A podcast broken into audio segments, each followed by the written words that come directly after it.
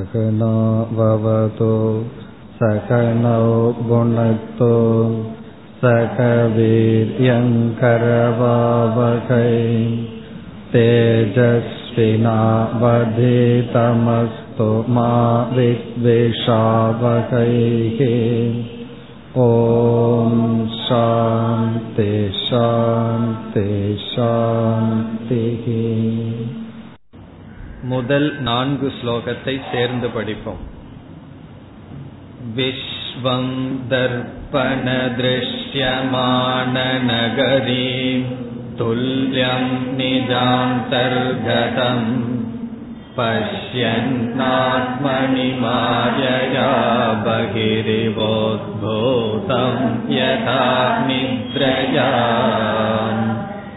यत्साक्षात् कुरुते प्रबोधसमये स्वात्मानमेवाद्वयम् तस्मै श्रीगुरुमूर्तये नम इदम् श्रीदक्षिणामूर्तये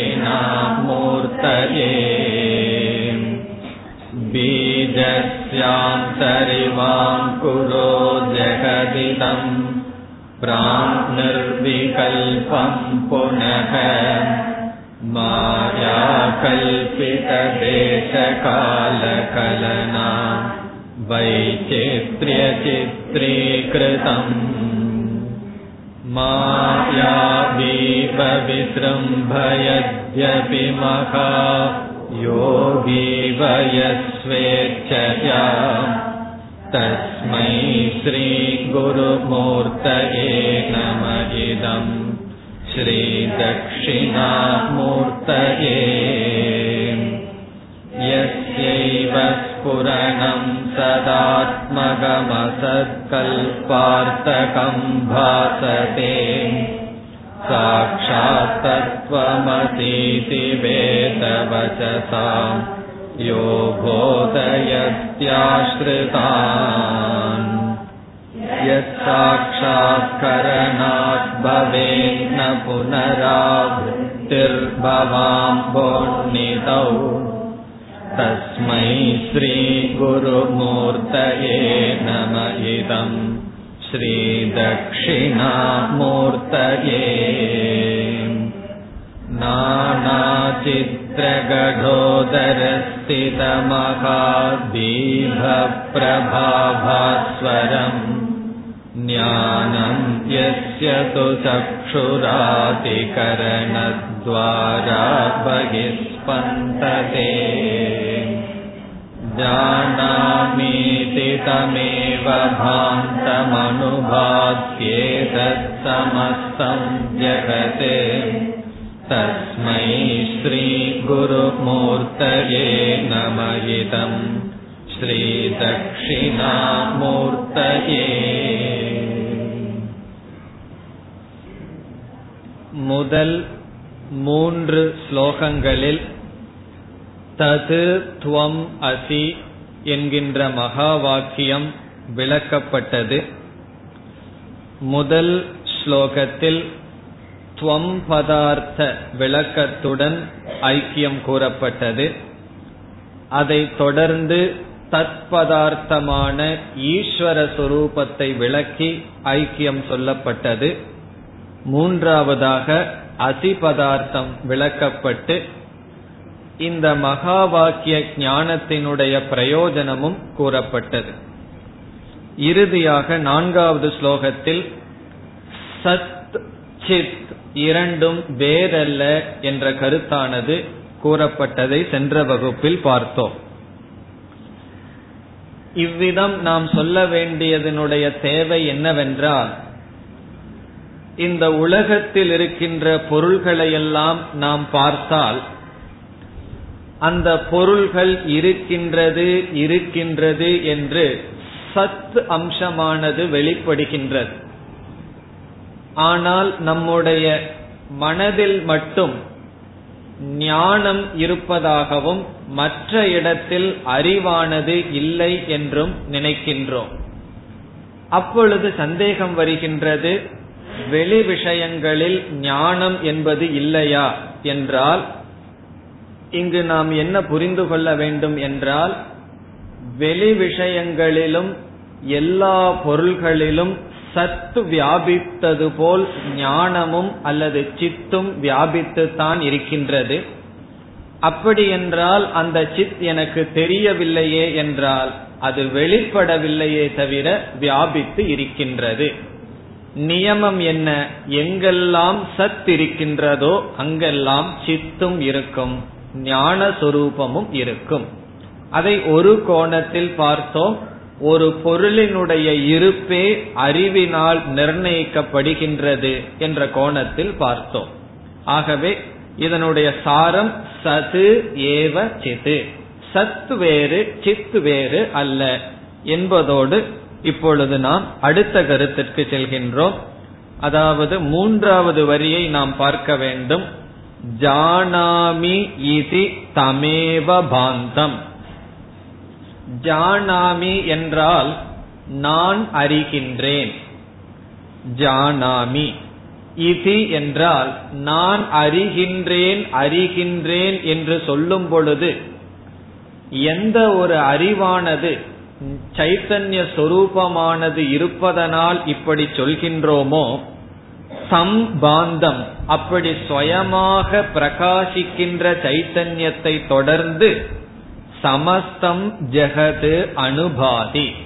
சமஸ்தம் என்றால் முழுமையான ஜெகத் என்றால் உலகமானது அனுபாதி தொடர்ந்து பிரகாசிக்கின்றது. இப்ப எந்த ஒரு ஞான சுரூபத்தினால் நான் அறிகின்றேன் நான் அறிகின்றேன் என்று சொல்வோமோ அதை தொடர்ந்து அகில பிரபஞ்சமும் ஒளிர்கின்றது விளங்குகின்றது. இந்த நான்காவது ஸ்லோகத்தினுடைய சாரம் ஞானம் என்பது எல்லா இடத்திலும் வியாபித்துள்ளது. இருந்தாலும் விருத்தி ஞானம் என்ற ஒரு துணை இருந்தால்தான் பொருளை பற்றிய அறிவு வரும். சைத்தன்ய சுரூபம் வேறு சத் வேறு அல்ல என்பதுதான் இதனுடைய சாரம். இப்படிப்பட்ட தட்சிணாமூர்த்திக்கு நமஸ்காரம். இந்த நான்கு ஸ்லோகம்தான் தட்சிணாமூர்த்தியில கடினமான ஸ்லோகங்கள். இதற்கு பிறகெல்லாம் மிக மிக சுலபமான ஸ்லோகங்கள் தான். கடினமே கிடையாது. முதல் ஸ்லோகமும் பிறகு இரண்டு மூன்று நான்கு. இதுலதான் ஆசிரியர் நேரடியான கருத்தை உபனிஷத்தினுடைய கருத்தை வச்சிருக்கார். இதற்கு பிறகு வருகின்ற ஸ்லோகங்கள் எல்லாம் நாம் பார்த்தாலே தெரியும் மிக எளிமையான படியில் இருக்கின்றது. இனி நாம் ஐந்தாவது ஸ்லோகத்திற்கு செல்வோம்.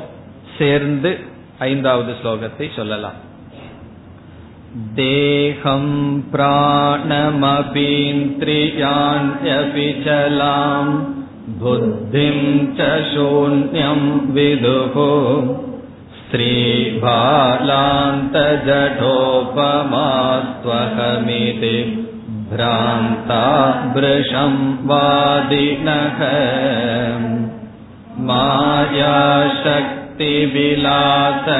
मायाशक्तिविलासकल्पितमहा व्यामोहसंहारिणे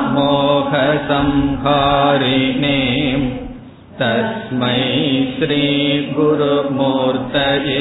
नम इदम् ஸ்ரீதக்ஷிணாமூர்த்தயே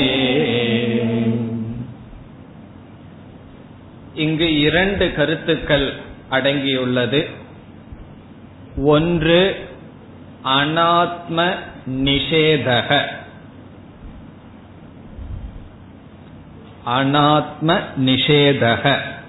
அனாத்ம என்றால் எனக்கு புறம்பாக இருக்கின்ற ஒன்றை நிஷேதம் என்றால் நீக்குதல். அனாத்மாவை நீக்குதல். அனாத்ம நிஷேதக.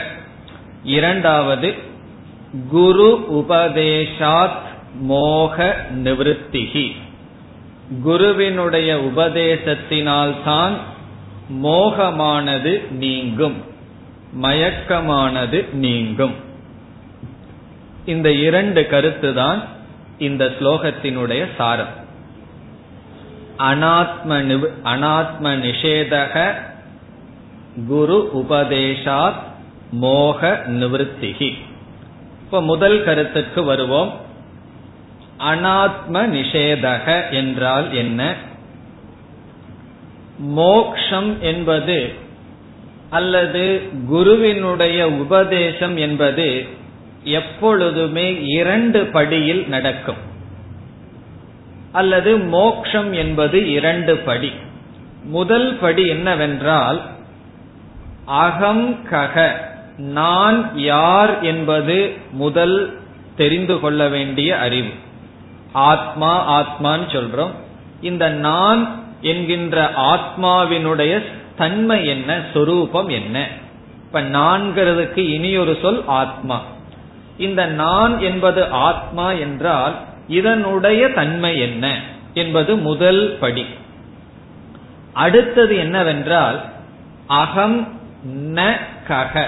நான் யார் அல்ல என்றும் தெரிந்திருக்க வேண்டும். நான் யார் என்பது ஒரு விதமான உபதேசம். நான் யார் அல்ல என்பது இனி ஒரு விதமான உபதேசம். இந்த ரெண்டும் சேர்ந்ததுதான் குருவினுடைய உபதேசம் அல்லது சாஸ்திரத்தினுடைய உபதேசம். இப்ப நான் யார் என்பது ஒரு விதமான விளக்கம். நான் யார் அல்ல என்பதும் விளக்கப்பட வேண்டும். அது ஏன் நான் யாருங்கிறத மட்டும் சாஸ்திரம் சொல்லிட்டு போலாமே. நான் யார் அல்லன்னு எதுக்கு சாஸ்திரம் சொல்லணும் என்றால் சாஸ்திரம் ஏன் அப்படி சொல்கின்றது? நான் அல்ல இவைகளெல்லாம் நீ அல்ல என்று எப்பொழுது சாஸ்திரம் சொல்ல முடியும்? சாஸ்திரம் சொல்லாமையே நமக்கு அல்லாததையெல்லாம் நாமன்னு நினைச்சிட்டு இருக்கிற காரணத்தினால் சாஸ்திரம் என்ன செய்யணும்? நம்ம எதெல்லாம் இயற்கையா நாம் அல்லன்னு நினைச்சிட்டு இருக்கிறோமோ அதையெல்லாம் நீக்க வேண்டும். நீக்கி பிறகு நீ யார் என்று சாஸ்திரமானது சொல்ல வேண்டும். அப்படி தது துவம் அசி என்று சொல்லும் பொழுது நீ யார் என்று சாஸ்திரம் நமக்கு சொன்னது. நீ பிரம்மஸ்வரூபமாக இருக்கின்றாய் சத் சொரூபமாக இருக்கின்றாய் ஞான சுரூபமாக இருக்கின்றாய் என்றெல்லாம் ஆத்மாவினுடைய தன்மையானது நிரூபிக்கப்பட்டது. இதுவரை அதையெல்லாம் நம்ம பார்த்தோம். இனி இங்கு என்ன செய்யப்படுகின்றது? எவைகளையெல்லாம் நீ என்று நினைத்து கொள்ள கூடாது என்று ஆசிரியர் கூறுகின்றார். இவைகளையெல்லாம் நான் என்று நினைக்க கூடாது காரணம் என்ன? உபதேசம் இல்லாமையே அவைகளையெல்லாம் நாம் என்று நினைத்துள்ளோம். ஆகவே படிப்படியாக இவைகளையெல்லாம் நீ என்று நினைக்க கூடாது என்று இங்கு பேசப்படுகின்றது நம்ம எந்தெந்த இடங்கள்ல நான்கிற புத்திய வைப்போமோ அந்த இடத்தை சாஸ்திரம் ஐந்தாக பிரிக்கப்பட்டிருக்கின்றது ஐந்துன்னு சொல்லும் பொழுதே உங்களுக்கு தெரியும். என்ன ஐந்து? பஞ்ச கோஷாகா ஐந்து கோஷம்னு சொல்லி ஏன் ஒரு ஜீவனுடைய அனாத்மா பிரிக்கப்படுகின்றது என்றால் ஒரு ஜீவனுடைய அபிமானம் ஐந்து இடங்கள்ல இருக்கு. இப்ப அனாத்மா என்றால் எனக்கு புறம்பானது எனக்கு அந்நியமானது. எனக்கு அந்நியமானதை சாஸ்திரம் ஐந்தாக பிரிக்கின்றது. அல்லது மூன்று ஷரீரத்தை ஐந்தாக பிரிக்கின்றது. அதெல்லாம் நமக்கு தெரியும். என்னென்ன ஐந்து? அன்னமய பிராணமய மனோமய விஜயானமய ஆனந்தமய என்று ஐந்தாக பிரிக்கின்ற. ஏன் இவ்விதம் பிரிக்கப்பட்டுள்ளது என்றால் நம்முடைய அபிமானம் இதில் ஏதாவது ஒன்றில் மாறி மாறி இருந்து கொண்டே வருகின்றது. இவைகளிலிருந்து நான் என்ற புத்தியை நீக்க உபனிஷத் அல்லது சாஸ்திரமானது பிரயத்தனம் செய்கின்றது இப்ப சிலர் என்ன செய்வார்கள்? இந்த உலகத்தினுடைய உண்மையை தெரிந்து கொள்ள வேண்டும் என்று ஆரம்பிப்பார்கள். ஆரம்பித்து சிந்தித்து சிறிதளவு சிந்தித்து என்ன செய்வார்கள்? இந்த உடல் தான் வாழ்க்கையினுடைய லட்சியம். உடல் தான் ஆத்மா என்று முடிவு செய்பவர்கள் உண்டு. அவர்களும் கூட சும்மா முடிவு செய்யல. கொஞ்சம் சிந்தித்து பார்த்து தான் முடிவு செய்கிறார்கள். எப்படி சிந்திப்பார்கள்னா எந்த விதமான சாஸ்திரத்தினுடைய உதவி இல்லாமல் அவர்களுடைய புத்தியினுடைய உதவியிலேயே சிந்தித்து அதுவே ஒரு மதமாக அவர்கள் கொண்டு வாதம் கூட செய்வார்கள். அது எப்படி வாதம் செய்வார்கள்? இந்த ஸ்தூல சரீரம் தான் ஆத்மா. காரணம் என்ன? இந்த உடம்ப வந்து பிறக்கிறத பாக்கிறோம் வாழ்றத பாக்கிறோம் இறந்து போகிறத பாக்கிறோம் இதுக்கு மேல நம்ம உன்னையும் பார்க்கவில்லையே. இப்ப அவர்களுக்கும் சில பேர் சாஸ்திரத்தை ஏற்றுக்கொள்பவர்களும் கூட தைத்திரியோபனிஷத்துல முதல் அணுவாகத்தை மட்டும் படித்து விடுவார்கள். அன்னாத் இந்த உணவிலிருந்து உடல் வருகின்றது. பிறகு உணவினால் காக்கப்படுகிறது என்றெல்லாம் சொன்னவுடன் ஆகவே என்ன முடிவுனா இந்த ஸ்தூல சரீரம்தான் ஆத்மா. ஆத்மானா அதுதான் நான். இப்ப என்ன பண்ணுனா கடன் வாங்கி நெய்ய குடிச்சிட்டு செத்து போ. யாரு நம்மளே கேட்க போறா? அதனால பாபம்னு ஒண்ணு கிடையாது புண்ணியம்னு ஒண்ணு கிடையாது அதிருஷ்டம்ங்கிறதே ஒண்ணு கிடையாது. எது திருஷ்டம் எது பார்க்கப்படுகிறதோ அதுதான் சத்தியம் என்று சொல்பவர்கள் ஒரு நிலை. பிறகு என்ன செய்வார்கள் அவர்கள்? அதற்கு மேல கொஞ்சம் படியில சிந்திக்கிற ஆளுக உண்டு. அல்லது அவர்களே கொஞ்ச நாளைக்கு அப்புறம் சிந்திக்கலாம். இது அப்படி இருக்க முடியாது என்று பிராணன் இருக்கும் வரை தானே இந்த உடல் செயல்படுகின்றது. ஆகவே பிராணன் உடலை காட்டிலும் மேலானது. ஆகவே நம்முடைய உண்மை என்றால் அது பிராணனாகத்தான் இருக்க முடியும் என்று அடுத்தபடியில் சிந்திப்பார்கள். பிறகு அவர்களே அல்லது மற்றவர்கள் அடுத்தபடிக்கு வருவார்கள். பிராணனை காட்டிலும் மனம்தான் உயர்ந்தது. மனம்தான் ஆத்மா. அதுதான் அதனால் தான் அனைத்தும் செயல்படுகின்றது என்று வாதம் புரிபவர்கள் இருக்கிறார்கள். பிறகு விஞ்ஞானம். இவ்விதமெல்லாம் படிப்படியாக என்ன செய்கிறார்கள்? சிலர் அவைகளே ஆத்மா என்று இந்த ஐந்து கோஷத்திற்குள் இருந்து கொண்டு இருக்கின்றார்கள். ஆசிரியர் இங்கு என்ன செய்கின்றார்? அவர்களெல்லாம் அனாத்மாவிலிருந்து ஆத்மாவுக்கு வரவில்லை என்று அதிலிருந்து நம்முடைய அபிமானத்தை விட வேண்டும் என்று முதலில் கூறுகின்றார். ஆகவே முதல் இரண்டு வரி அனாத்மாவிலிருந்து நம்மை நாம் பிரித்து கொள்ள வேண்டும். இப்ப முதல் வரிக்கு செல்லலாம். முதல் வரியில அந்தந்த அனாத்மாக்கள் சொல்லப்பட்டு இதில் அகம் என்ற புத்தியை உடையவர்கள் என்று ஆசிரியர் சொல்றார். முதலில் எங்கு அகம் என்ற புத்தி இருக்கின்றது? தேகம். தேகம் என்றால் இந்த இடத்துல ஸ்தூல சரீரம் அல்லது அன்னமய கோஷக. இப்ப தேகம் என்றால் உடலை உடலை என்று பொருள். இந்த உடலை என்ன பண்றாங்களாம்? இரண்டாவது வரி மத்தியத்துக்கு வரணும். அகம் இதி. அகம் இது என்றால் உடலை நான் என்று. இந்த உடலை ஸ்தூல சரீரத்தை அன்னமய கோஷத்தை நான் என்று. பிறகு இரண்டாவது வரியிலேயே கடைசியில பார்ப்போம். பிரிஷம் வாதினக பிரிஷம் என்றால் விகிமெண்ட்லின் அர்த்தம். அதாவது மிக மிக உறுதியாக பிரிஷம் என்ன செய்கிறார்களாம்? வாதினக வாதம் புரிகிறார்கள். அப்படிப்பட்ட கொள்கையுடன் இருக்கிறார்கள். அகம் இதி பிருஷம் வாதினக. நான் என்று எதை? தேகம். இந்த உடலை நான் என்று மிக மிக கொடூரமாக அல்லது திருடமாக ஆழமாக அவர்கள் வாதம் புரிகிறார்கள். இவர்களெல்லாம் யாருன்னா? பிராந்தாகா. இரண்டாவது வரியிலே இருக்கு. அகம் இது பிராந்தாகா. பிராந்தாகா என்றால் குழம்பியவர்கள். எதுல குழம்பி இருக்காங்கன்னா ஆத்ம அனாத்ம விஷயத்தில் பிராந்தாகா. எது ஆத்மா எது அனாத்மா என்று சரியாக பிரிக்காதவர்கள். ஆகவே பிராந்தாகா அகம் இது பிருஷம் வாதினக. குழம்பியவர்கள் பிரிக்க தெரியாதவர்கள் நான் என்று மிக தீவிரமாக வாதம் செய்கிறார்கள். எதையெல்லாம் நான் செய்கிறார்கள்ங்கிறதா முதல் வரியில சொல்லப்படுகிறது. முதல்ல தேகம் பிராணம் இந்திரியாணி இவைகளையெல்லாம் சொல்லி என்ன செய்யணும்? அகம் இதி வாதினக. ஒவ்வொன்றையும் நான் நான் என்று சிலர் பேசுகிறார்கள். அதுல எங்கிருந்து ஆரம்பிக்கின்றது? இங்க ஆசிரியர் தேகத்திலிருந்து ஆரம்பிக்கிறார். சில பேர் மற்றவர்களுடைய தேகத்துக்கே போய் விடுவார்கள். உன்னுடைய தேகம் வேறு என்னுடைய தேகம் வேறு இல்லைன்னு சொல்ற அளவுக்கு. அது ஆறாவது கோஷம்னு சொல்றது. சாதாரணமா அஞ்சு கோஷம் தான் நம்ம பாந்தவர்கள் எல்லாம் ஆறாவது கோஷம். அங்கிருந்து முதல்ல நம்ம கோஷத்துக்கு வரணும். அதிலிருந்து ஆரம்பிக்க வேண்டும். இந்த தேகத்தை நான் என்று அவர்கள் பேசுகிறார்கள். அந்த கொள்கையுடன் இருக்கிறார்கள். அதாவது யாருமே நான் தான் உடல்னு போய் வெளியே சொல்லிட்டு இருக்கிறது இல்ல. யார் அப்படி சொல்றான்னு கேட்க கூடாது.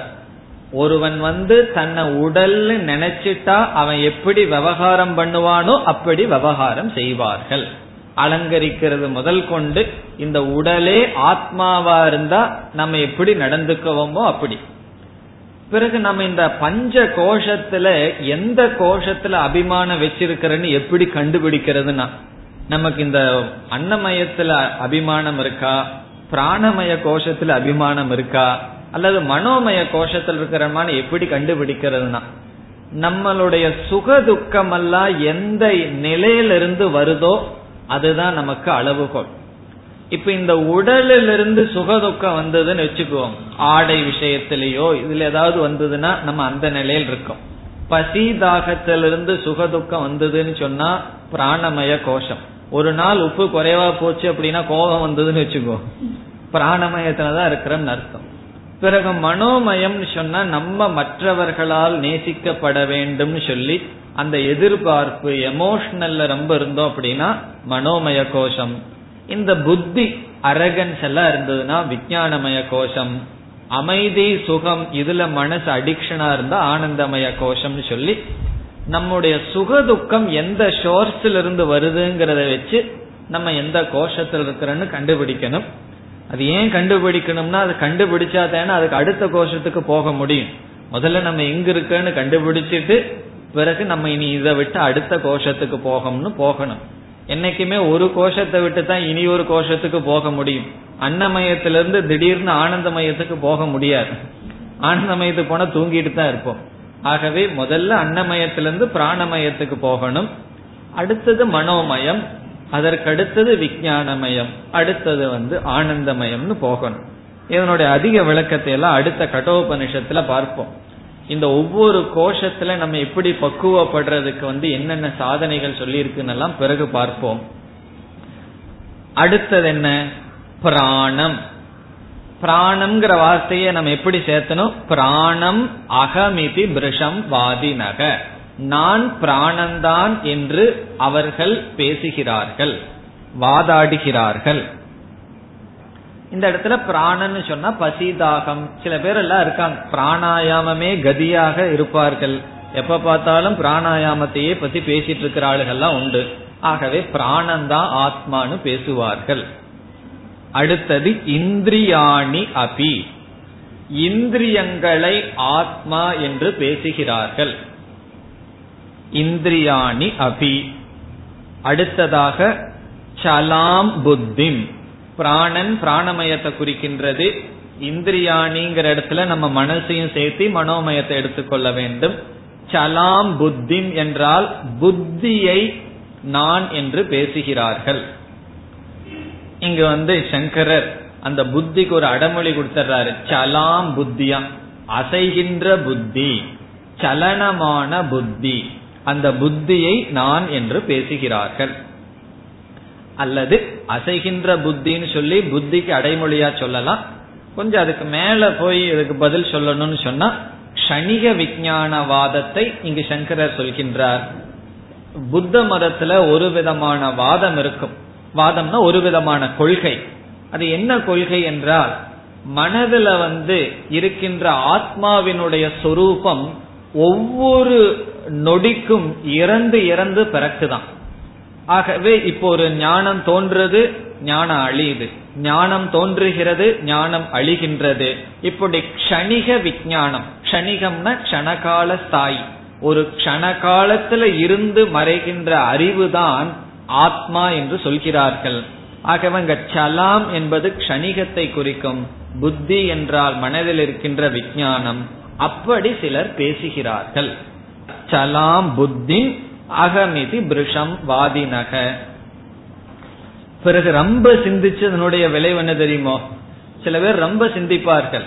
நம்ம எல்லாம் சில சமயங்கள்ல நடக்கிறது உண்டு ஒரு விஷயத்துல ரொம்ப நேரம் சிந்திச்சு எது கரெக்டா தப்போ அத அந்த முடிவு எடுப்போம் அதுக்கப்புறம் தான் தெரியும் நம்ம சிந்திச்சு அதனுடைய விளைவுதுன்னு சொல்லி. அப்படி சில வாதிகள் இருக்கிறார்கள். அவங்க என்ன முடிவு பண்றாங்கன்னா சூன்யம் விதுகு அவர்கள் தங்களை சூன்யம் என்று அறிகிறார்கள். சூன்யம் விதுகு சூன்யம்னா ஒண்ணுமே இல்லை. யோசிச்சு பார்த்தா இருக்கிறது ஒன்றுமே இல்லை என்று விதுகோ அறிகிறார்கள். இவர்களெல்லாம் பிருஷம் வாதி நக. இப்ப முதல் இரண்டு வரியில் ஆசிரியர் என்ன செய்து விட்டார்? இப்படியெல்லாம் அனாத்மாக்களில் ஆத்ம புத்தியை உடையவர்களாக இருக்கிறார்கள். இவர்களுக்கு சில உதாரணம் சொல்ற ஜட உபமாகா ஜடத்துக்கு சமமானவர்கள். அந்த உபமாகா குருடர்களுக்கு சமமானவர்கள். பால பாலர்களுக்கு சமமானவர்கள். பால அந்த ஜட உபமாகா. என்ன செய்கிறார்கள்? பிருஷம் வாதினக. இவ்விதம் வாதம் செய்கிறார்கள். இனி நாம் மூன்றாவது வரிக்கு வர வேண்டும். மூன்றாவது வரியில் குரு உபதேசாத் மோக நிவத்திகி என்ற கருத்து வருகின்றது. மூன்றாவது வரியினுடைய கடைசியில பார்த்தோம்னா வியாமோக சம்ஹாரினே. வியாமோக என்றால் மயக்கம் அல்லது மோகம். சம்ஹாரி என்றால் அதை நாசம் செய்கின்றவர் யார்? தட்சிணாமூர்த்தி. வியாமோக சம்ஹாரினே. இங்கு வியாமோக என்பது எதை குறிக்கின்றது? முதல் இரண்டு வரியில் ஆசிரியர் சொன்னாரே அதை குறிக்கின்றது. இவைகளெல்லாம் வியாமோக அனாத்மனி ஆத்ம புத்திகி மோகக. அனாத்மாவான இந்த ஐந்து கோஷத்தில் ஆத்மா என்கின்ற புத்தி இருப்பதற்கு நான் என்கின்ற புத்தி இருப்பதற்கு மோகம். அந்த மோகத்துக்கு விசேஷம் வேற வியாமோக விசேஷேன. அது அவ்வளவு சுலபமா போகாது. எவ்வளவுதான் படிச்சாலும் அவ்வளவு சுலபமா போக மாட்டேங்குது. ஆகவே வியாமோக சம்ஹாரி என்றால் அதை நாசம் செய்பவர். இந்த வியாமோகம் அல்லது மோகம்ங்கிறது எப்படி வந்தது என்பது முதலில் சொல்லப்படுகின்றது. இந்த மோகத்தினுடைய சோர்ஸ் என்ன? எதிலிருந்து மோகமானது வந்தது? மாயா சக்தி. மூன்றாவது வரியினுடைய முதல் பகுதி மாயா சக்தி. மாயையினுடைய சக்தி. இந்த மாயைக்கு ரெண்டு சக்தி இருக்கின்றது. ஒன்று ஒரு பொருளினுடைய தன்மையை மறைத்த ஆவரண சக்தி. அந்த மறைத்தலோடு மட்டும் இல்லாமல் வேறு ஒன்றை தோற்றுவித்தல் விக்ஷேப சக்தி. இந்த மாயைக்கு ரெண்டு சக்தி இருக்கு. ஒன்று மறைத்தல் இனி ஒன்று தோற்றுவித்தல். இப்படிப்பட்ட இரண்டு சக்தியினுடன் விலாச விலாச என்றால் விளையாட்டு. பூமிக்கு பேரு விளையாட்டு கிரவுண்டுக்கு பேரு விலாசம். இப்ப மாயா சக்தி விலாச என்றால் மாயா சக்தியினுடைய விளையாட்டால் மாயா சக்தியினுடைய விளையாட்டால் இந்த இடத்துல விளையாட்டுனா செயல் அர்த்தம். மாயா சக்தியினுடைய செயல்பாட்டால் என்ன பண்ணிருக்குன்னா கல்பித மகா வியாமோக சம்ஹாரினே. கல்பிதம் செய்யப்பட்ட மகா வியாமோக மகா என்றால் பெரிய மோகம் அல்லது மயக்கம். மாயா சக்தி விலாச கல்பித மகா வியாமோக சம்ஹாரினே. மாயா சக்தியினால் மாயா சக்தியினுடைய விளையாட்டினால் கல்பிக்கப்பட்ட என்றால் பொய்யாக தோற்றுவிக்கப்பட்ட மகா என்றால் பெரிய வியாமோகத்தை பெரிய மயக்கத்தை அளிப்பவரான தட்சிணாமூர்த்திக்கு என்னுடைய நமஸ்காரம். இந்த சொல்லு கடைசியில தட்சிணாமூர்த்தியை குறிக்குது. அது எப்படிப்பட்ட தட்சிணாமூர்த்தினா மாயையினுடைய சக்தியிலிருந்து வந்த இந்த மோகத்தை நாசம் செய்கின்ற தட்சிணாமூர்த்திக்கு என்னுடைய நமஸ்காரம் அல்லது நம்முடைய இந்த நமஸ்காரம் இருக்கட்டும் இந்த கருத்து ஒன்று நிஷேதம் அனாத்ம நிஷேதம் இனி ஒன்று குரு உபதேசத்தினால் மோகம் நீங்கும் என்பது இனி நாம் ஆறாவது ஸ்லோகத்தை படிப்போம் राकुग्रस्तदिवाकरेन्तु सदृशो माया समाचाधनात् सन्मात्रकरणोपसंकरणतो योगोत्सुषुप्तः पुमान् प्रागस्वाप्समिति प्रबोधसमये यः प्रत्यभिज्ञायते तस्मै श्रीगुरुमूर्तये नम इदम् श्रीदक्षिणामूर्तये சென்ற ஸ்லோகத்தில் பலவிதமான வாதங்கள் பேசப்பட்டது சூன்யம்னு சொல்லி சில பேர் ஆத்மாவை நினைக்கிறார்கள் சலாம் புத்திம் என்று கணிக விஞ்ஞானவாதிகள் சிலர் இருக்கிறார்கள். இந்த உடல் பிராணன் இந்திரியங்கள் இவைகளையெல்லாம் ஆத்மா என்று சிலர் இருக்கிறார்கள் என்று சொன்னார். அவர்கள் அப்படி நினைச்சிட்டு இருந்தா பரவாயில்ல. மற்றவர்களிடம் வாதம் வேற புரிகிறார்கள். புருஷம் வாதினக. தப்பான கருத்தை தனக்குள்ள வச்சிட்டு இருந்தா ஒரு தோஷம். சில பேர் அதை போய் மற்றவர்களிடம் வாதம் பண்ணி நிரூபிக்க முயற்சி செய்கிறார்களே. அப்படி விதவிதமான வாதிகள் இருக்கிறார்கள்னு தான் ஆசிரியர் சொன்னாரே தவிர அந்த வாதிகள் சொன்னது தப்புன்னு சொல்லி ஆசிரியர் நிராகரணம் செய்யவில்லை. அதெல்லாம் தப்புன்னு சொல்லி நீக்கப்படவில்லை. இந்த ஆறாவது ஸ்லோகத்தில் இந்த எல்லா வாதிகளிலே பெரிய வாதி ஒருத்தன் இருக்கான். அந்த ஒரு வாதியை நம்ம நீக்கிட்டோம் அப்படின்னா மற்றவர்களை எல்லாம் நாம் நீக்குவதற்கு சமமாகும்.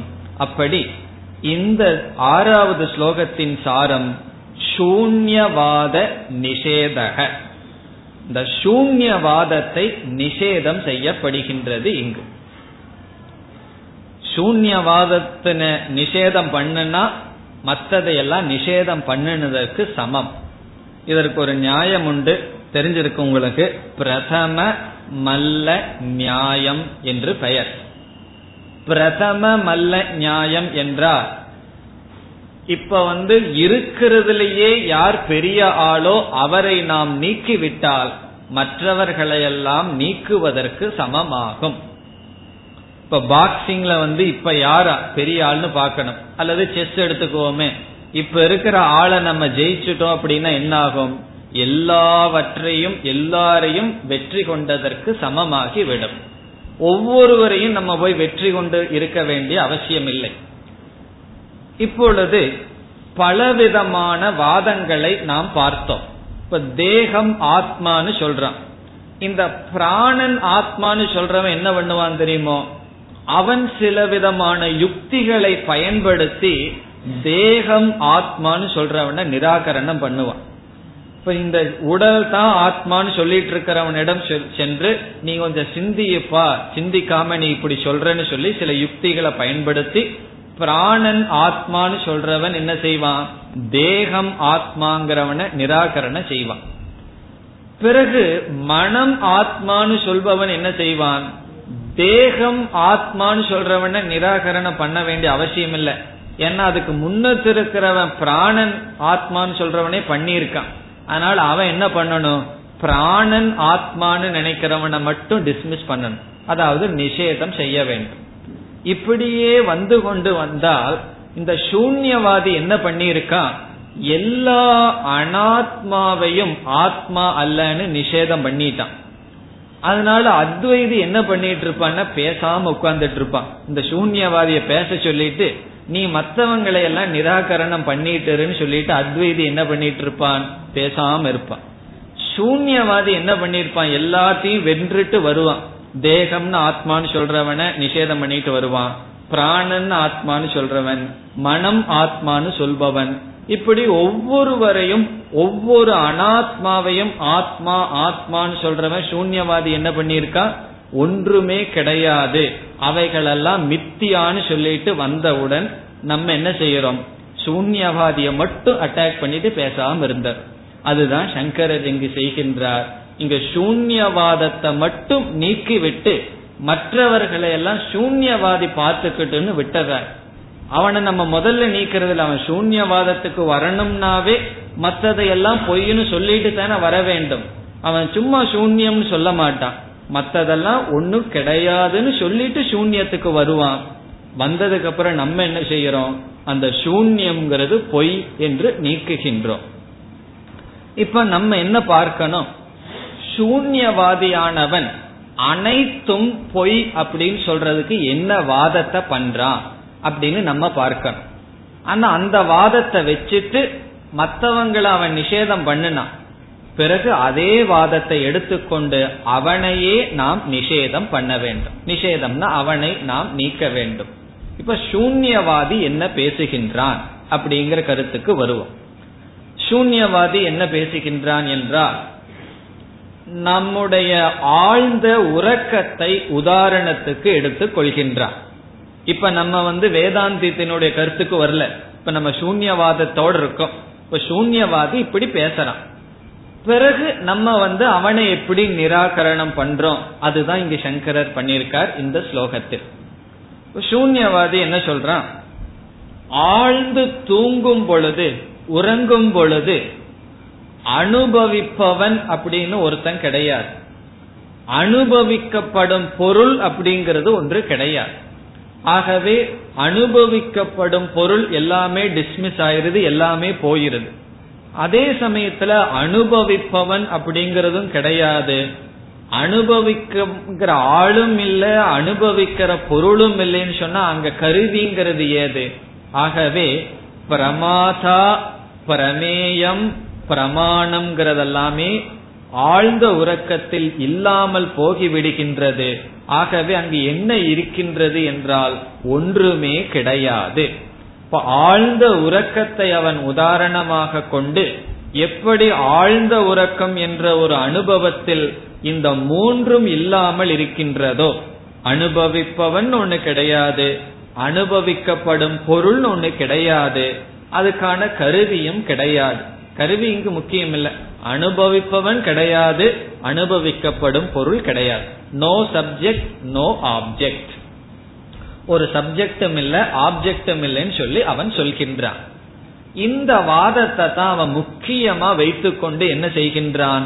மற்ற எல்லாரையும் அவன் நீக்குகின்றான். தேகம் பிராணம் இந்திரியம் இவைகளை எல்லாம் நீக்கிட்டு கடைசியில் என்ன சொல்றான்? நம்ம சிந்திச்சு பார்க்கல ஒன்றையுமே ஆழ்ந்த உறக்கத்தில் அனுபவிக்காத காரணத்தினால் இந்த உலகத்துக்கு அல்லது அனைத்துக்கும் சாரமாக இருப்பது ஒன்றும் இல்லை. சூன்யம்தான் என்று அவன் சொல்கின்றான். இதற்கு நாம் பதில் சொல்ல வர வேண்டும். இது சூன்யவாதம். இப்ப சூன்யவாதத்தினுடைய சாரம் என்ன? ஆழ்ந்த உறக்கத்தில் ஒன்றுமே அனுபவிக்கப்படாத காரணத்தினால் சாரம் என்று ஒன்றும் கிடையாது. இருப்பது சூன்யம். என்று அவன் சொல்கின்றான். இனி நம்முடைய பதிலுக்கு வர்றோம். அவனுக்கு நம்ம எப்படி பதில் சொல்கின்றோம் என்றால் இந்த பதில வந்து நம்ம படிப்படியா போனா நமக்கு பதில் புரிந்துவிடும். முதல் கருத்து ஒன்றை நாம் அனுபவிக்கவில்லை என்றால் அது இரண்டு காரணத்தினால் நடைபெறலாம். ஒன்றை நம்ம அனுபவிக்கல அப்படிங்கிறதுக்கு ரெண்டு காரணம் இருக்கலாம். ஒன்று அனுபவிக்கப்படும் பொருள் இல்லாமலேயே இருத்த அனுபவிக்கப்படும் அங்க பொருள் இல்லைன்னு சொன்னா நம்ம அனுபவிக்க மாட்டோம். இப்ப இந்த ஹால்ல வந்து யானைய அனுபவிக்கிறோமா அப்படின்னு கேட்டா அனுபவிக்கிறது இல்லை காரணம் என்ன? அந்த பொருளே இங்கு கிடையாது. இரண்டாவது அனுபவிக்கப்படும் பொருள் இருந்தும் அது மறைக்கப்பட்டிருந்தாலும் அதை நாம் அனுபவிக்காமல் இருக்கலாம். அது நமக்கு தெரியாமல் இருக்கலாம். இப்போ ஒரு பொருளை நாம் அறியாமல் இருப்பதற்கு இரண்டு காரணம். ஒன்று அந்த வஸ்துவே இல்லாமல் இருத்தல். இனி ஒன்று அந்த வஸ்துவானது மறைக்கப்பட்டு இருத்தல். இப்ப சூன்யவாதிக்கும் நமக்கும் உள்ள வித்தியாசம் என்னன்னு சொன்னா அவன் ஆழ்ந்த உறக்கத்துல ஒன்றுமே இல்லை காரணம் நாஸ்தின்னு சொல்றான். அங்க ஒண்ணுமே இல்லாததுனால நம்ம ஒன்னும் பார்க்கலன்னு சொல்றான். நம்ம சொல்றோம் அங்கு மறைக்கப்பட்டுள்ளதனால் நாம் பார்க்கவில்லை. அதுதான் சூன்யவாதிக்கும் நமக்கும் உள்ள வேறுபாடு. ஆழ்ந்த உறக்கத்துல ஒன்றுமே அனுபவிக்கவில்லைன்னு அவன் சொல்றது நம்ம சொல்றது ஒன்றுதான். ஆனால் அவன் கொடுக்கிற காரணம் வேறு நாம் கொடுக்கின்ற காரணம் வேறு. அவன் என்ன சொல்றான்? அங்க ஒன்றும் இல்லாத காரணத்தினால் நான் அனுபவிக்கவில்லைன்னு சொல்றான். நம்ம என்ன சொல்றோம்? அங்கு இருக்கின்றது அது மறைக்கப்பட்டுள்ளது. ஆகவே அதை நாம் அனுபவிக்கவில்லை. அது இருந்தும் எப்படி மறைக்கப்படுகிறது? ஆசிரியர் உதாரணத்துடன் சொல்றார். ராகு கிரஸ்த திவாகரேந்துகு. திவாகரக என்றால் சூரியன். இந்துகு என்றால் சந்திரன். இந்த ராகு என்ன பண்றார்? சூரியனையும் சந்திரனையும் மறைக்கின்றார். சூரியனும் சந்திரனும் மறைக்கப்பட்ட போது நம்ம என்ன அனுபவம் நமக்கு வரும்? சூரியனும் சந்திரனமும் அனுபவிக்கப்படவில்லைங்கிற அனுபவம். உடனே நம்ம என்ன சொல்லக்கூடாது? சூரியனும் கிடையாது சந்திரனும் கிடையாதுன்னு சொல்லலாமா? அது மறைக்கப்பட்டதனால் அது பார்க்கப்படவில்லை. இப்ப சூரியனும் சந்திரனும் ராகுவினால் கிரஸ்தம்னா மறைக்கப்பட்ட காரணத்தினால் எப்படி தெரியவில்லையோ? அப்படி ஆழ்ந்த உறக்கத்தில் அனுபவிப்பவன் அவன் மறைக்கப்பட்டதனால் அவனை நாம் அறியவில்லை. இந்த சூன்யவாதத்தை நம்ம ஏன் முக்கியமா சொல்றோம் அப்படின்னா ஒரு கிணத்தை எப்படி ஒரு கிணற்ற தாண்டதுல பாதி கிணறை தாண்டியவன் சூன்யவாதி. நம்முடைய அத்வைதத்துல இரண்டு முக்கியமான கருத்து. ஒன்று ஆத்மா சத்தியம் இனி ஒன்று அனாத்மா மித்தியா என்பது.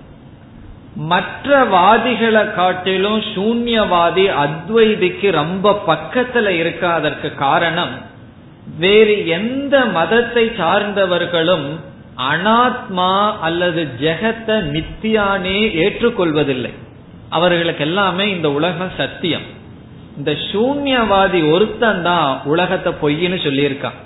அவன் உலகத்தை பொய் அப்படின்னு சொல்லும் போது நம்ம பக்கம்தான் இருக்கான்.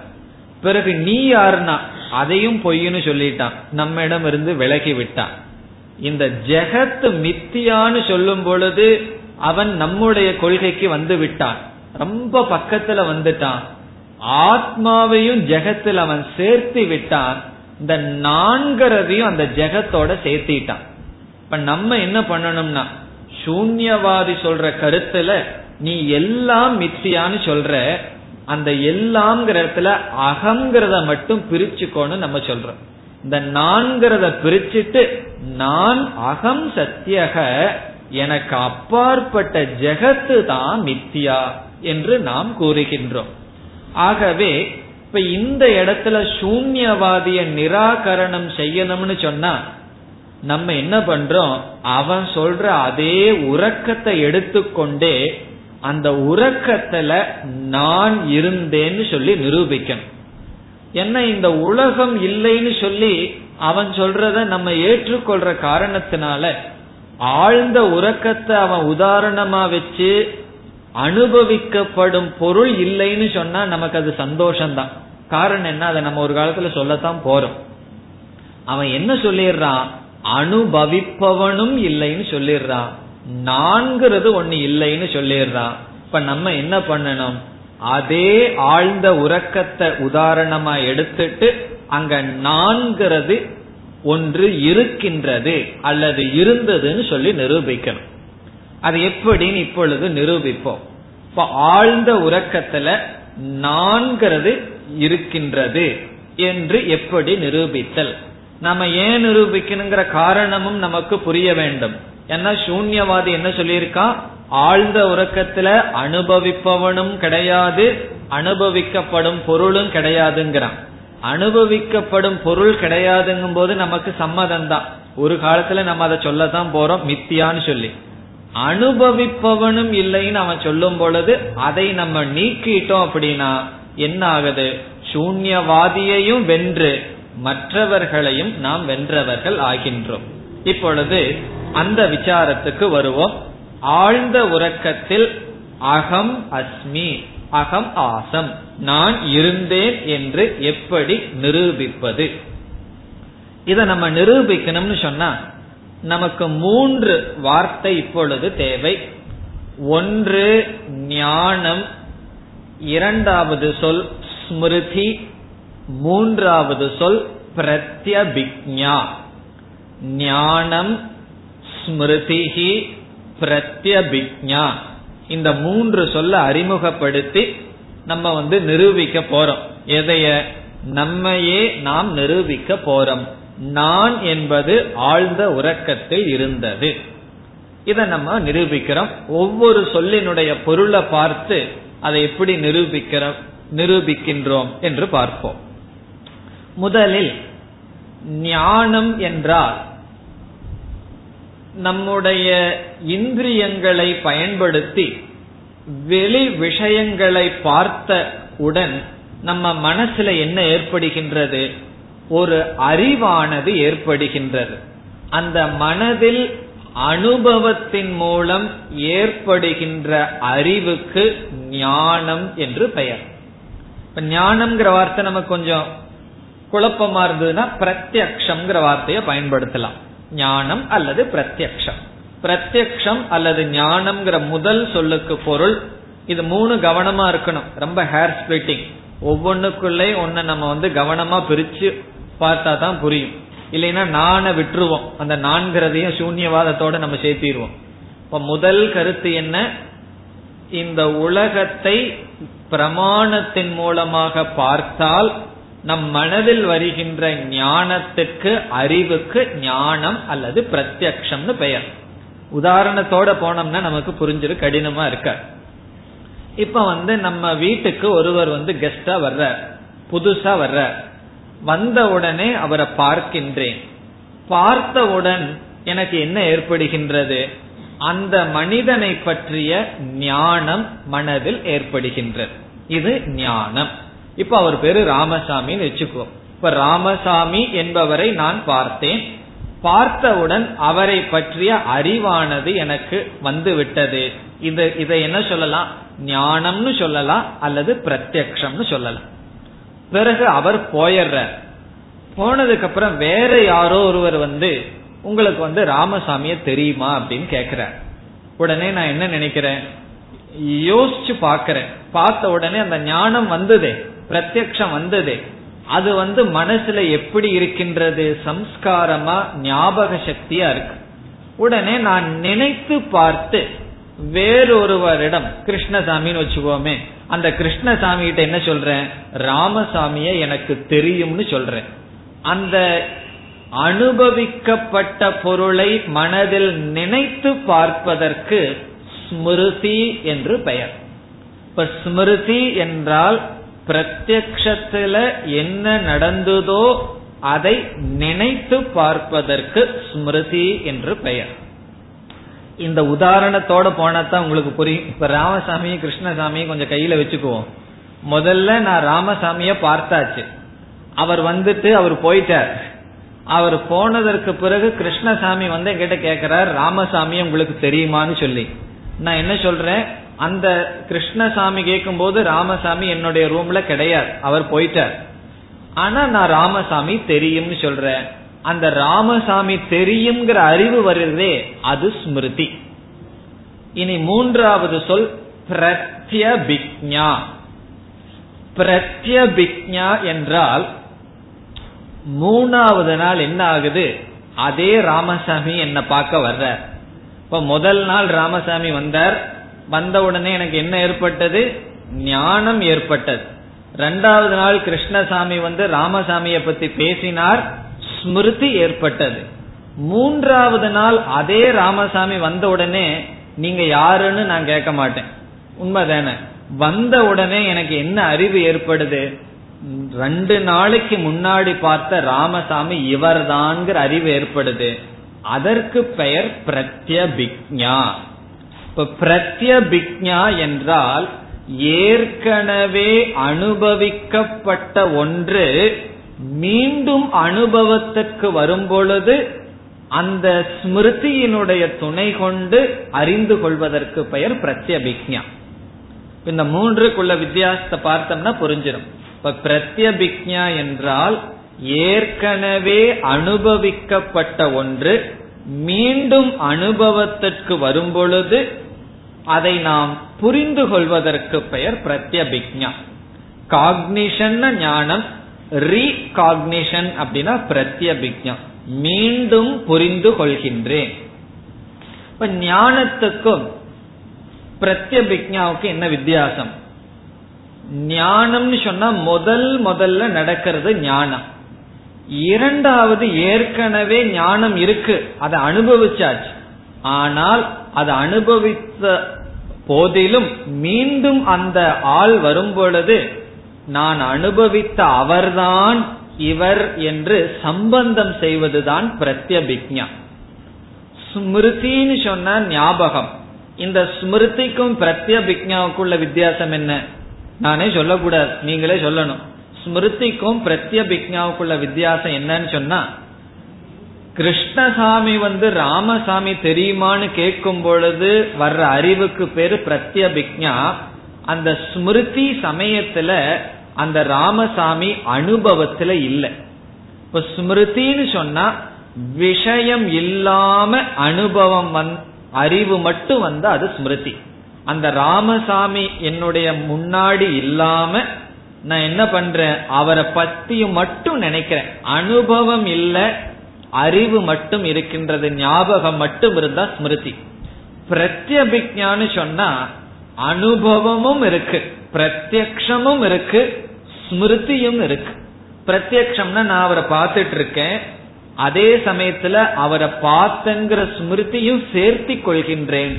அப்ப ஈக்குவேஷன் படி சொல்லணும்னு சொன்னா பிரத்யபிக்ஞா இஸ் ஈக்குவல் டு பிரத்யக்ஷம் பிளஸ் ஸ்மிருதிகி பிரத்யக்ஷம் அல்லது ஞானமும் ஸ்மிருதியும் சேர்ந்தால் அது பிரத்யபிக்ஞா. இந்த பிரத்யபிக்ஞாங்கிற வார்த்தை இங்க ஆசிரியர் பயன்படுத்தி இருக்க அதனால அதை நம்ம புரிஞ்சாதான் இந்த ஸ்லோகமே நமக்கு புரியும். இப்ப ஞானத்துக்கு என்ன லட்சணம்? ஞானம்னு சொன்னா அந்த இடத்துல இருந்து அனுபவித்தல். புதிதா அறிவு அடையிறது.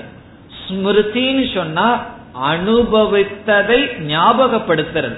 அந்த இடத்துல அனுபவிக்கப்பட்ட பொருள் அவைலபிளா இல்லை. பிரத்யபிக்ஞான்னு சொன்னா அந்த இடத்துல அனுபவிக்கிறதும் இருக்கு அதே சமயத்தில் ஸ்மிருதியும் இருக்கு. இப்பொழுது இந்த உதாரணம் நமக்கு புரிந்து விட்டால் நம்ம வந்து தூங்குறதுக்கு போறோம். இப்ப அல்ல இப்ப வேண்டாம். தூங்குறதுக்கு போனதற்கு பிறகு தூங்கி எழுந்து வர்றோம்.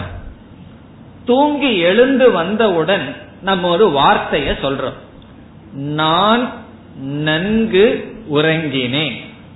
தூங்கி எழுந்து வந்ததற்கு பிறகு நான் நன்கு உறங்கினேன்னு சொல்றேன். இதுல நான்கிறது வந்து பிரத்யபிக்ஞா விஷயக. முதல்ல வந்து ஆன்சரை சொல்லிட்டு அப்புறம் பதிலுக்கு வர்றேன். நான்கிறது பிரத்யபிக்ஞா விஷயக. சுஷுப்தி என்பது ஸ்மிருதி விஷயக. அதாவது நான் என்பது பிரத்யபிக்ஞாவுக்கு பொருளாகிறது. உறக்கம் என்பது ஞாபக ஸ்மிருதிக்கு பொருளாகிறது. இதை நம்ம நிரூபிச்சிட்டோம் அப்படின்னா சூன்யவாதமானது சென்றுவிடும். எப்படி? நான்கிறது பிரத்யபிக்ஞாவுக்கு விஷயம். பிரத்யபிக்ஞாவுக்கு பொருள். உறக்கம் என்பது ஸ்மிருதிக்கு விஷயம். முதல்ல உறக்கம்ங்கிறது ஸ்மிருதிக்கு பொருள்ங்கிறத புரிஞ்சுக்குவோம். இப்ப ஸ்மிருதியினுடைய லட்சணம் என்ன? ஸ்மிருதியினுடைய லட்சணம் அதாவது ஞாபகம் வைத்துக் கொள்வதனுடைய லட்சணம் ஒன்றை நான் நினைக்கின்றேன் அப்பொழுது அது என் கண் முன் கிடையாது. ராமசாமிய நான் மனசுல நினைக்கிற என்னுடைய கண் முன் கிடையாது ஆனால் அவரை நான் அனுபவித்து உள்ளேன். இப்ப ஸ்மிருதி உறக்கம்ங்கிறது ஸ்மிருதின்னு சொல்றோம். எப்படி என்றால் உறக்கத்தை நான் அனுபவித்தேன் ஆனால் இப்பொழுது என்னுடைய கண்ணு முன் உறக்கம் கிடையாது. காரணம் என்ன? நான் உறங்குகின்றேன் சொல்லி உறங்குபவன் சொல்ல முடியுமா? சொல்ல முடியாது. ஆகவே நான் உறங்கினேன் என்ற வார்த்தையில் உறக்கம் ஸ்மிருதிக்கு பொருள் ஞாபக சக்திக்கு பொருள். காரணம் என்ன? ராமசாமி என்பவன் ஞாபக சக்திக்கு பொருள் அவனை நான் இப்பொழுது பார்க்கவில்லை. அதேபோல் நான் உறங்கினேன் என்ற வாக்கியத்தில் அந்த உறக்கம் என்பது அனுபவிக்கப்பட்டது. அதை நான் ஞாபகப்படுத்துகின்றேன். ஆனால் இப்பொழுது உறக்கத்தை நான் பார்க்கவில்லை. இனி அடுத்ததுதான் ரொம்ப முக்கியம். அடுத்த கருத்து என்ன? பிரத்யபிக்யாவினுடைய லட்சணம் என்னன்னு சொன்னா அதை நான் அனுபவித்திருக்க வேண்டும். அதே சமயத்தில் அதை நான் நினைக்கும் பொழுது அனுபவத்துக்கு இருக்க வேண்டும். மூன்றாவது நாள் ராமசாமி வந்தாரு. அவரை நான் ஏற்கனவே அனுபவிச்சிருக்கேன். அவர் பிரத்யபிக்யாவுக்கு பொருள்னு சொன்னா அனுபவிக்கும் பொழுதும் அவர் இருக்கார். அப்படி பார்த்தால் நான் நான் என்று இப்ப நான் சொல்லிட்டு இருக்கிறேனே அந்த நான் தூக்கத்தில் அனுபவித்தேன் அதே நான் இப்பொழுது அனுபவத்துக்கும் இருக்கின்றேன். இப்ப நான் தானே சொல்லிட்டு இருக்கேன் நான் தூங்கினேன்னு சொல்லி. ஆகவே ஆழ்ந்த உறக்கத்தில் நான் அனுபவிக்கப்பட்டவன் தூக்கம்ங்கிறது என்னால் அனுபவிக்கப்பட்டதே. இப்பொழுது அதே நான் தூக்கத்தை அனுபவித்த நான் நான் தூங்கினேன்னு சொல்லும் பொழுது அந்த நானையும் அனுபவித்து இருக்கின்றேன். எப்படி அந்த ராமசாமிங்கிறவரை நான் அனுபவிச்சு இப்பவும் அனுபவிச்சிட்டு இருக்கிறனோ அதே போல நான் என்பது பிரத்யபிக்ஞாவுக்கு பொருள் விஷயம். ஆழ்ந்த உறக்கத்துல நான் என்னை அனுபவித்தேன். இப்பொழுதும் என்னை நான் அனுபவித்துக் கொண்டிருக்கின்றேன். அப்படி என்றால் நான் ஆழ்ந்த உறக்கத்தில் இருந்துதான் இருக்க வேண்டும். இப்ப நான் அனுபவிக்காத விஷயம் ஸ்மிருதிக்கும் வராது பிரத்யபிக்ஞாவுக்கும் வராது. ஒரு பொருளை நான் அனுபவிக்கலைன்னு வச்சுக்கோம் அது என்னுடைய ஞாபக சக்திக்கு வருமா? பிரத்யபிக்ஞாவுக்கு வருமா? இப்ப வந்து ராமசாமிங்கிறவர் முதல் முதல் வரும்போது வாங்க ராமசாமின்னு என்னால சொல்ல முடியுமா? அவர் அனுபவிக்கவே இல்லைன்னா எப்படி இவர் தான் அவர்னு சொல்ல முடியும்? இப்ப நான் வந்து ஆழ்ந்து தூங்கிய நான் தான் இப்ப இருக்கிறேன்னு சொல்லணும்னு சொன்னா அந்த நான் தானே இருந்திருக்க வேண்டும். ஆகவே பிரத்யபிக்ஞாவுக்கு அகம் விஷயமாக இருக்கின்ற காரணத்தினால் ஆழ்ந்த உறக்கத்தில் நான் இருந்திருக்கின்றேன். நான் இருந்த காரணத்தினால் அங்கு சூன்யம் அல்ல. உடனே சூன்யவாதி வந்து கேப்பா நீ இருந்திருக்கிறன்னு சொல்றையே அப்போ உனக்கு ஏன் தெரியல? நீ வந்து இருந்தன்னு சொல்ற. ஆனா உனக்கு தெரிஞ்சிருக்கணுமேனு சொன்னா நம்ம முதல் சொன்ன வாதத்துக்கு வர்றோம். நான் இல்லாத காரணத்தினால என்ன தெரியல? நான் இருந்தேன்.